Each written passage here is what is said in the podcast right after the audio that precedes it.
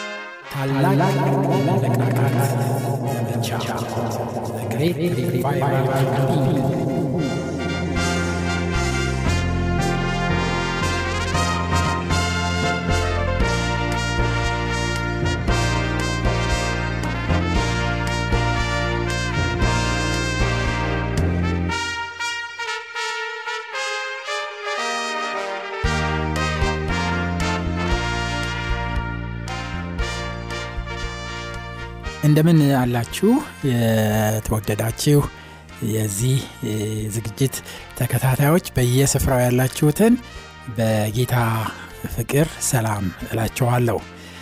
በትናንትናው ዕለት እንደጀመር ነው ታላቅ የመነቃቃት ዘመቻ The Great Revival Campaign። ዛሬም ቀጥዬ ከዛ የማካፈላችሁ ነገር አለኝ። ይህ ለመጨረሻው የምጽአቱ ንቅናቄ የሚያዘጋጅ መልእክት ነውና ለሁላችንም እጅግ በጣም አንገብጋቢና አስፈላጊ እንደሆነ ልገልጽላችሁ እወዳለሁኝ። በትናንትናው ዕለት ከእናንተ ጋር ስናጠና ሳለ ዘመኑ እወቁ ወይም ዘመኑን ዋጁ በሚል ርዕስ ስናጠና ነበር እና ያለንበት ዘመን ጠቅላላ የሚናገረን የጌታችን የኢየሱስ ክርስቶስ ምጽአት እጅግ በጣም እንደቀረበና ከፊታችን እንዳለ ነው እና ያንን ሙሽራ ለመቀበል መዘጋጀት እንዳለብን ባለፈው መልእክት እንደተመለከት ነው ሁላችሁም ታስታውሳላችሁ። ሌላው ትልቁ ትኩረት ልናደረግበት የሚገባው ጉዳይ በዚህ በመጨረሻ ዘመን ለእኔና ለእናንተ እግዚአብሔር ያዘጋጀው ታላቅ በረከት እንዳለ ማወቅ ይኖርብናል እና ዛሬ የኋለኛውን ዝናብ ጌታ በጽድቅ የሚልከውን ለመቀበል ህይወታችንን እንዴት ማዘጋጀት እንዳለብን አብረን እንመለከታለን። የኋለኛውን ዝናብ መቀበል በሚል ርዕስ ፕሮግራማችንን እንቀጥላለን። ይህንን መልእክት ከማቅረቢያ በፊት ሁላችንም ያለንበት ለጸሎት በእግዚአብሔር ፊት እንድንቀርብ ጋብዛችኋለሁ። ቅዱስና ዘላለማዊ የሆንክ ቸርና ሮሩ ፈቃር አባት እጅግ አርገን እናመሰግንሃለን።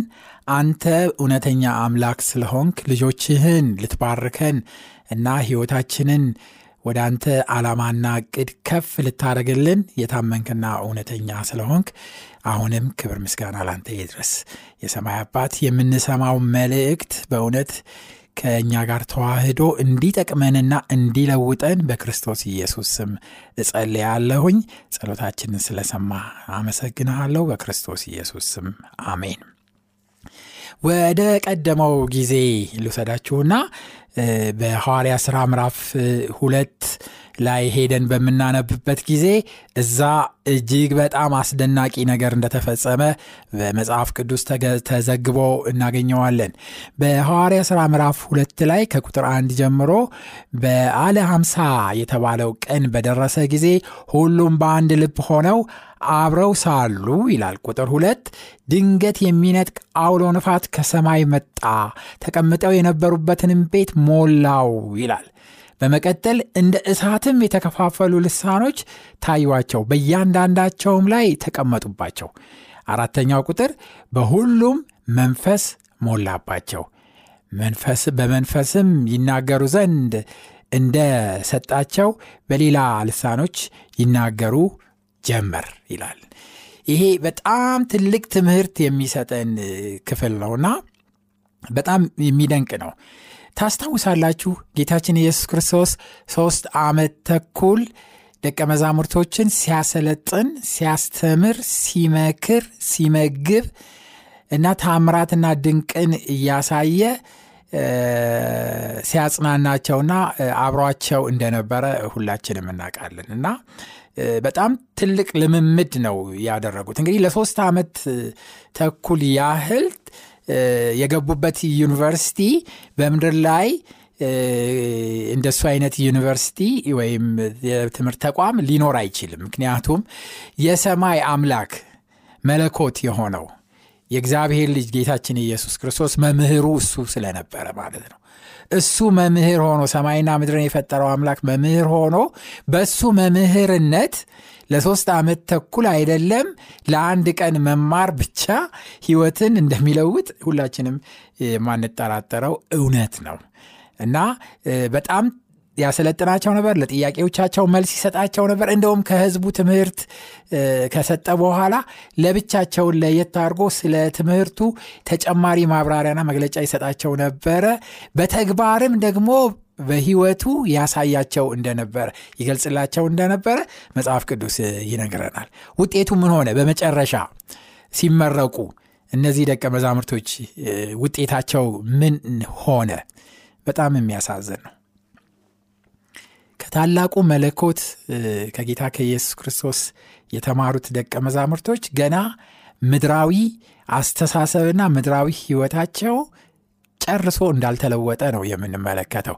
ጌታችን ኢየሱስ ክርስቶስ ለማድረግ በቀረበ ጊዜ በምዕራፍ አንድ ላይ በሐዋርያ ሥራ ምዕራፍ አንድ ላይ ሲጠይቁት ሳለ ሊሄድ ሊለያቸው የመጨረሻ ጥያቄያቸውን ያቀረቡት መቼ ነው ለእስራኤል መንግስት የምታቋቁመው? በዚህ ምድር ላይ ባሮች ሆነን በሮማውያን እየተገዛል የምንቆየው እስከ መቼ ነው? እና መንግስትህን አቋቁመ አንዳችን በግራ አንዳችን በቀኝ ጠቅላይ ሚኒስቴር የምንሆነው እንዴት ነው ብለው ምድራዊ የሆነ ነገር እንደጠየቁት ስናይ በጣም በጣም ያሳዝናል። በእውነት እጅግ በጣም ያሳዝናል። እና እንደውም በጣም የሚገርመው ጌታችን ኢየሱስ ክርስቶስ ወደ መስቀል ሲሄድ ራሱ በወንጌል መጽሐፍት ወደ መጨረሻ ስትመለከቱ ጌተሰማኒ እሱ እየሄደ ሳለ አንድ ሰዓት እንኳን ከእሱ ጋር በጸሎት ለመትጋት እንዳልቻሉና እንቅልፍ አሸንፏቸው እንደወደቁ ትመለከታላችሁ። ከዛ በፊት የጌታ እራት በሚወስዱበት ጊዜ ትምክህት ልባቸውን ሞልቶት እጅግ በጣም ሞልቶት አንዳቸው የአንዳቸው ነገር እንኳን ለማጠብ ፈቃደኛ እንዳልሆኑ ትመለከታላችሁ። እንደውም ወደ ጌተሰማኒ የሄዱ ሳለ ይጎሻሸሙ ነበረ እና አንዳችን በቀኝ አንዳችን በግራ እንሆናለን ምናምን የሚል ግርግር እንደፈጠሩ እናያለን። እና እንደውም አልፎ ተርፎ የያዕቆብና የዮሐንስ እናት ምንድን ያደረገችው አማላጅ ላኳት እና በመንግስትህ በመጣ ጊዜ በግራና በቀኝ ልጆቼን አድርግልኝ መንግስት ስትይዝ ወይም መንግስት ስታቋቁም ብላ እንደለመነች ታያለች። እና ይሄን ሁሉ ስንመለከት በጣም የተከፋፈለና እጅግ በጣም በምቀኝነት በተንኮል የተሞላ የበላይ ለመሆን የሚፈልጉ መሆናቸውን ነው የሚያሳየውና ክርስቶስ በመጨረሻ በጣም ከማዘን ውጪ ምንም ሊያደርግ አልቻለም። ስለዚህ ለጠየቁት ጥያቄ መልስ ሲሰጣቸው መንግስቴን በዚህ በኩል አቋቁማለሁ፣ እዚህ ምድር ላይ ባለስልጣን ትሆናላችሁ፣ ይሳካላችኋል ምናምን አደለም ያላቸው። ምንድን ያላቸው?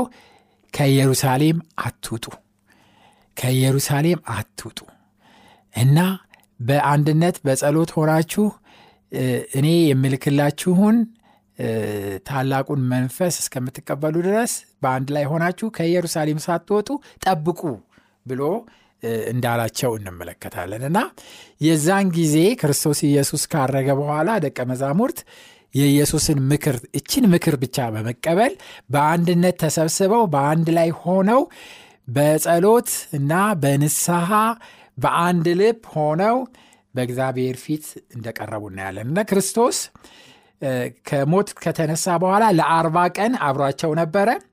ከዛ በኋላ ከዚህ አርባ ቀን በኋላ አስር ቀን የተጨመረው ምክንያቱም መጽሐፍ ቅዱስ በግልጽ ይናገራል። በዓለ ሀምሳ ሀምሳ ቀን ማለት ነው እና ሀምሳ ቀን ሲሞላ ማለት እሱ ከሄደ አብሯቸው በነበረ ጊዜ አርባ ቀን ከዛ ከሄደ በኋላ ለአስር ቀን በአንድነት በእግዚአብሔር ፊት በጾም በጸሎትና በንስሐ በአንድ ልብ መጽሐፍ ቅዱስ ሲናገር በአንድ ልብ ቅሬታቸውን አስወግደው እና እርስ በርሳቸው ያለውን ክፋት ትተው በንስሐ በአንድ ፊት በአንድ ዓላማ ሆነው በአንድነት ተሰብስበው ነበር። እና ወንድሞቼና እህቶቼ በአሁኑ ጊዜ ለውጥ ለማምጣት በህይወታችን ለውጥ ለማምጣት በቤተ ክርስቲያናችን ለውጥ ለማምጣት የሚያስፈልገን ይሄ ብቻ ነው። ሁላችንም በአንድ ልብ ሆነን በአንድነት ሌላውን ምድራዊ ነገርና ከንቱ ነገሩን ሁሉ ትተን ዋና እና ቀዳሚ ጉዳይ በእግዚአብሔር ፊት መንፈስን ለመቀበል ኃይልን ለመቀበል ልንሰባሰብ ያስፈልገናል። እና ይህንን ባደረጉ ጊዜ ነው ደቀ መዛሙርቶች የተሰጣቸው ተስፋ በህይወታቸው ተግባራዊ ሆነው። እና ይህ በሆነ ጊዜ መንፈስ ወረደባቸው። በልዩ ልዩ ቋንቋዎች መናገር ጀመሩ እና ኃይል ተሞሉ ፍርሃት ጠፋ ወደ ውጭ ወጡ። የተሰበሰቡት ወደ ኢየሩሳሌም የመጡት ለበዓለ አምሳ ብዙ አገር በብዙ አገር የመጡ የብዙ ቋንቋ ተናጋሪዎች ነበሩ። በሚገባቸው ቋንቋ ወንጌልን በፊት ለፊት ነገሩ። መደበቅ የለም መሸሽ የለም መፍራት የለም መንቀጥቀጥ የለም እና ኃይልና ድፍረት ተሞልተው ወንጌልን እንደሰበኩ እናያለን። እና ይህንም ባዩ ጊዜ እንዴ እነዚህ ሰዎች የኢየሩሳሌም ሰዎች አይደሉም እንዴ? በገዛ ቋንቋችን ሲናገሩ ሰማናቸው ብለው መሰከሩ። ያም ብቻ አይደለም ምስክርነታቸው እንደ ግራ ገባቸው እንዴት ድፍረት አገኙ? ምናብላት ሞቅ የሚያደረግ መጠጥ ሳይቀምሱ አይቀሩም እና ይህን ድፍረት ያገኙት መጠጥ ጠጥተው ነው የሚል ጥርጣሬ እንደደረሰ እንደተጫናቸው ሰዎቹን እንመለከታለን። ነገር ግን ጴጥሮስ ተነሳ። ጴጥሮስ ተነስቶ ተናገረ። በቁጥር 14 ላይ ሐዋርያ ሥራ ምዕራፍ 2 ቁጥር 14 ላይ ነገር ግን ጴጥሮስ ከአስራ ሁለቱ አንዱ ቆመ ይላል ድምፁንም ከፍ አድርጎ እንዲህ ሲል ተናገራቸው። አይሁድ በኢየሩሳሌም የምትኖሩ ሁላችሁ ይህ በእናንተ ዘንድ የታወቀ ይሁን ቃሎቼም አድምጡ።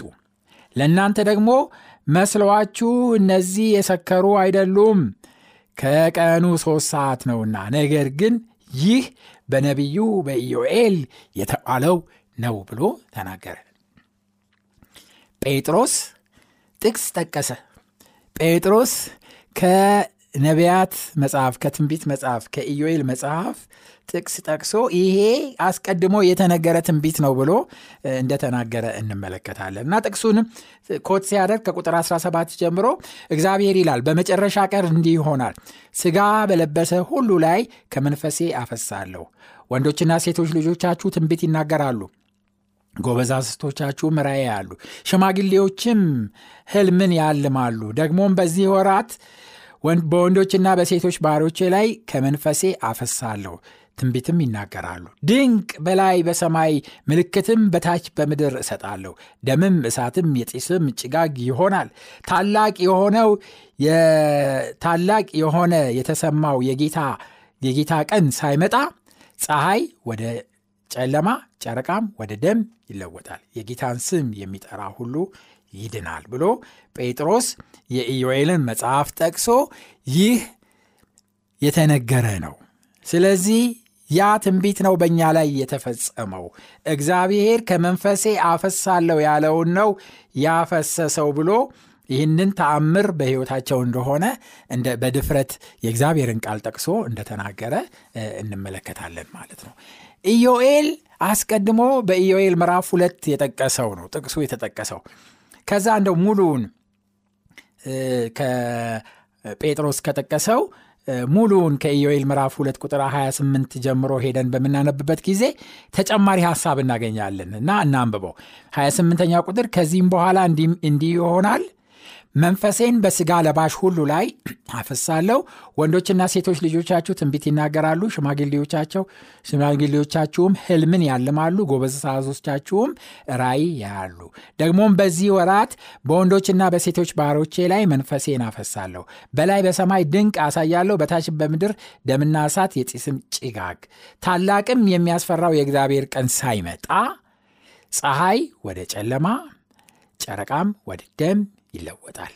እንዲሁም ይሆናል የእግዚአብሔርን ስም የሚጠራ ሁሉ ይድናል። እግዚአብሔር እንደተናገረ በጽዮን ተራራና በኢየሩሳሌም መድኃኒት ይገኛል። ደግሞም እግዚአብሔር የጠራቸው የምስራች የሚሰበክላቸው ይገኛሉ ይላል። እንግዲህ ይህ የጌታችን የኢየሱስ ክርስቶስ ምጽአት ከመሆኑ ታላቁ ቀን ከመሆኑ በፊት የሚሆን እንደሆነ ነው አስረግጦ የሚናገረው ትንቢቱ ማለት ነው እና የሚሆንበትንም ምክንያት ነግሯል። አስቀድሞ በሐዋርያ ሥራ ምዕራፍ አንድ ቁጥር ስምንት ላይ መንፈስን በወረደላችሁ ጊዜ የዛን ጊዜ መንፈስ ቅዱስ በወረደላችሁ ኃይልን ትቀበላላችሁ ከኢየሩሳሌም ጀምሮ እስከ ይሁዳ እስከ ሰማሪያ እስከ ምድር ዳርቻ ምስክሮቼ ትሆናላችሁ ብሏቸው ነበር ክርስቶስ። ይሄንኑ ነው ትንቢቱም የሚያረጋግጠው።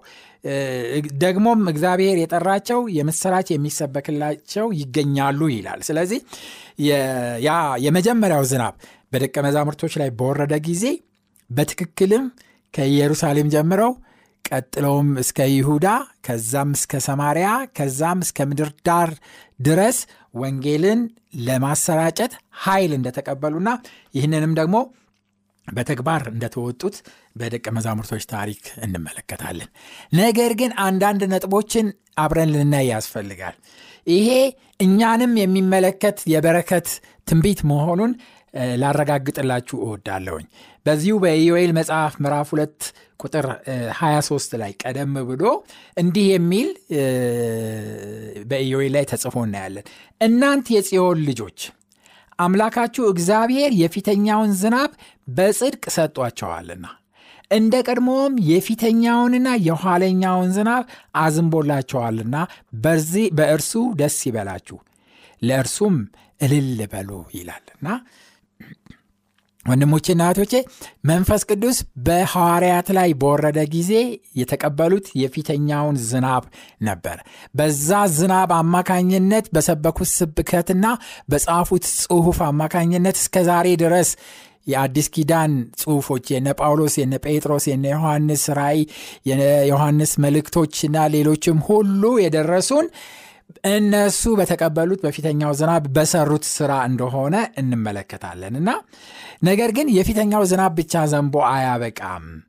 እናንተ የጽዮን ልጆች አምላካችሁ እግዚአብሔር የፊተኛውን ዝናብ በጽድቅ ሰጧቸዋል። ይሄ የደቀ መዛሙርቶች ጊዜ ነው። ከዛ በኋላ ግን እንደ ቀድሞ እንደ ደቀ መዛሙርቶች ሲሰጣችሁ የፊተኛውንና የኋለኛውን ዝናብ ጨምሮ ደምሮ ሁለቱንም በአንድነት ያፈስላችኋል። በዚህ ደስ ይበላችሁ፣ ለእርሱም እልል በሉ። ወንድሞቼና እህቶቼ መጽሐፍ ቅዱስ የሚናገረን ያለው ምን እያለ ነው? ይሄ ትንቢት እየተናገረ ያለው ምን እያለ ነው?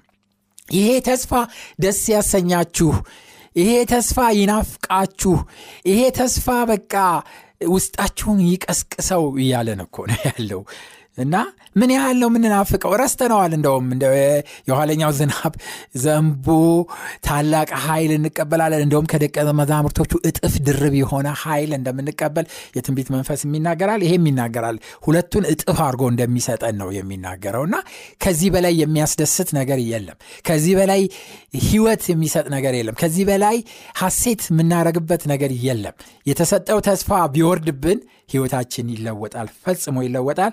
የክርስቶስን ምጽአት ለማፋጠን እንወጣለን። ወንድሞቼና እህቶቼ እግዚአብሔር ይህንን ተስፋ የሚጠሙትንና ይህንን ተስፋ የሚራቡትን ሰዎች ሊያትማቸው ሊለያቸው በስራ ላይ ነው ያለው እና ይህ ስራ በሚሰራበት ጊዜ እኛ አናስተውልም። መጽሐፍ ቅዱስ እንደሚነግረን ከሆነ የእግዚአብሔር መንፈስ ይታገሳል፣ እስከ መጨረሻም ይታገሳል። ነገር ግን ጥቂትም ቢሆኑ የተለዩ ሰዎች ካሉት የተጠሙ ሰዎች ካሉት እነሱን ምልክት እንደሚያደርጋቸውና ከዛ በኋላ መንፈሱን እንደሚያወርድላቸው ይናገራል። ከዮሐንስ ወንጌል ላይ ሄደን ስንመለከት በዮሐንስ ራእይ መጽሐፍ ምዕራፍ ሰባት ላይ ሄደን ስንመለከት ከቁጥር አንድ ጀምሮ ከዚህም በኋላ በአራቱም በምድር ማዕዘን ቆመው አራት መላእክት አየሁኝ እነርሱም ንፋስ በምድር ወይም በባህር ወይም በማንም ዛፍ ላይ እንዳይነፍስ አራቱን የምድር ንፋሳት ያዙ እና ቁጥር ሁለት ሄደን ስናነብ የሕያው ማህተብ የሕያው አምላክ ማህተብ ያለው ሌላ መልአክ ከፀሐይ መውጫ ሲወጣ አየሁኝ። ምድርና ባህርን ሊጎዱ ለተሰጣቸው ለአራቱ መላእክት በታላቅ ድምፅ እየጮኸ ቁጥር ሶስት የአምላካችንን ባሮች ግንባራቸውን እስከምናትም ድረስ ምድርንም ቢሆን ወይም ባህርንም ዛፍንም አትጉዱ አላቸው። የአምላካችንን ባሮች ግንባራቸውን እስከምናትማቸው ድረስ ይሄ ግንባር የፊተኛው በግንባራችን ስር ያለው የአእምሮ ክፍል የማስተዋል የመወሰን እና የማሰብ ክፍል እንደሆነ ሳይንቲስቶችም ይናገራሉ። እና እዛ ላይ ነው የሚያትመው። እና በዛ ቅድስናን በቅድስ ለመቀደስ መወሰን በዛ ሙሉ ለሙሉ ለእግዚአብሔር ለማገልገል ለእግዚአብሔር ለመለየት ተቀድሰን ለመለየት መወሰን እንዳለብንና ይህንን ካደረግን ግን እግዚአብሔር ፈጽመን እንዳንናወጥ አድርጎ እንደሚያትመንና ባህሪውን እንደሚያለብሰን መጽሐፍ ቅዱሳችን ይናገራል። ህትመት የሚጀምረው በመጽሐፍ ቅዱሳችን ሄደን ስንመለከት ጌታችን ኢየሱስ ክርስቶስን ስንቀበል ነው።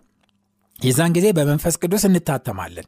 ነገር ግን ያ ህትመት ቀጣይ እንደሆነ ይናገረናል። በኤፌሶን ምዕራፍ 1 ላይ ቁጥር 13 ሄዳችሁ ስታነቡ እናንተ ደግሞ የእውነትን ቃል ይኸውም የመዳንን ወንጌል ሰምታችሁ ደግሞም በክርስቶስ አምናችሁ በተስፋው መንፈስ በመንፈስ ቅዱስ ታተማችሁ ይለናል።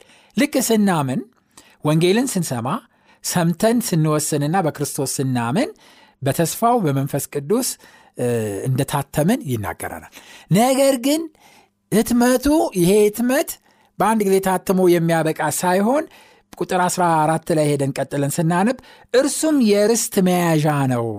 ለእግዚአብሔር ያለውን ሁሉ እስኪዋጅ ድረስ ይኸውም ለክብሩ ምስጋና ይሆናል ይላል እና ቀብድ ነው ይለናል መያዣ ነው ይለናል እና አንድ ሰው በመንፈስ ቅዱስ ታትሞ ጌታ ኢየሱስ ክርስቶስን የግል ካደረገ በኋላ ዕለት ዕለት በሚኖረው ቅድስና ኑሮ እየታተመ እየተቀረጸ እግዚአብሔርን እየመሰለ እንደሚሄድ ነው የሚናገረን። ስለዚህ መንፈስ ቅዱስ ከዛን ጊዜ ጀምሮ በውስጣችን ገብቷል፣ አትሞናል።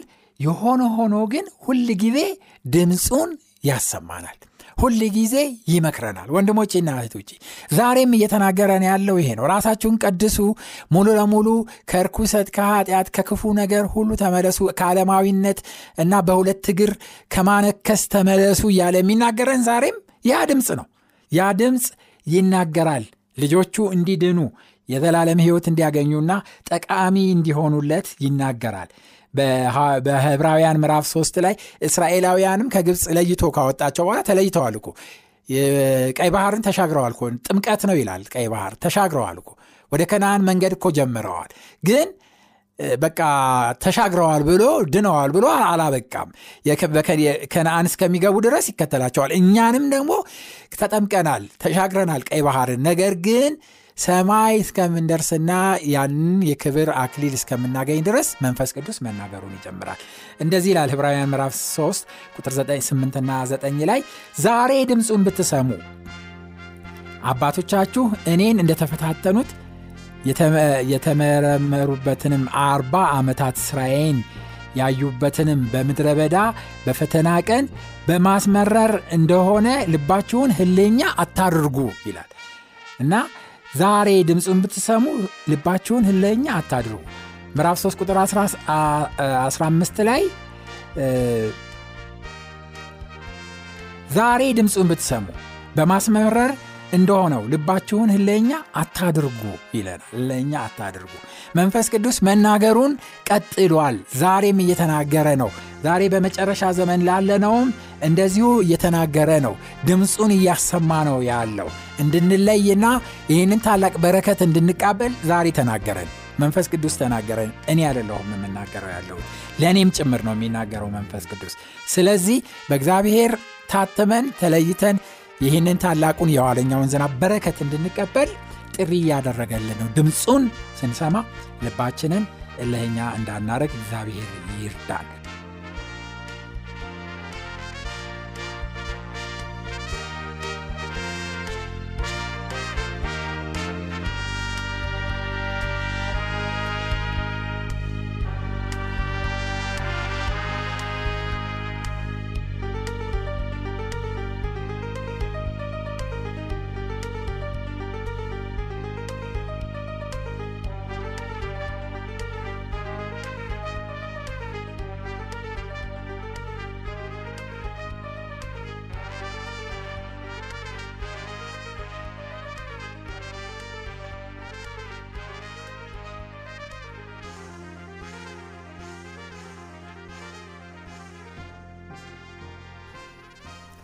በመስቀል ላይ ክርስቶስ ሞተ ለኃጢአቴ ተሰቀለ። ኃያል ግሩም ታላቅ ፍቅር ክርስቶስ አዳኝ ተሰዋልን ኦ ያ መስቀል ኦ ቀራንዮ ኢየሱስ ክርስቶስ የሞተበት በዚያ መስቀል ለእኔ ኃጢአት ኢየሱስ ክርስቶስ ተሰዋልን እጅግ ስሻው ይቅርታውን አግኝቻለሁ በረከቱን አሁን በእምነት የኢየሱስ ነኝ። በጸጋው ነው ያዳነኝ። ኦ ያ መስቀል ኦ ቀራንዮ ኢየሱስ ክርስቶስ የሞተበት በዚያ መስቀል ኢየሱስ ክርስቶስ ተሰዋልን ስለ ፍቅሩ ዘምራለሁ ከሞት ወዲያ በዚያች ዕለት ነፃ ወጣ ዳንኩኝ ዳንኩኝ በጌታዬ ሰላም አለ ኦ ያ መስቀል ቀራንዮ ኢየሱስ ክርስቶስ የሞተበት በዚያ መስቀል ለእኔ ኃጢአት ኢየሱስ ክርስቶስ ተሰዋልን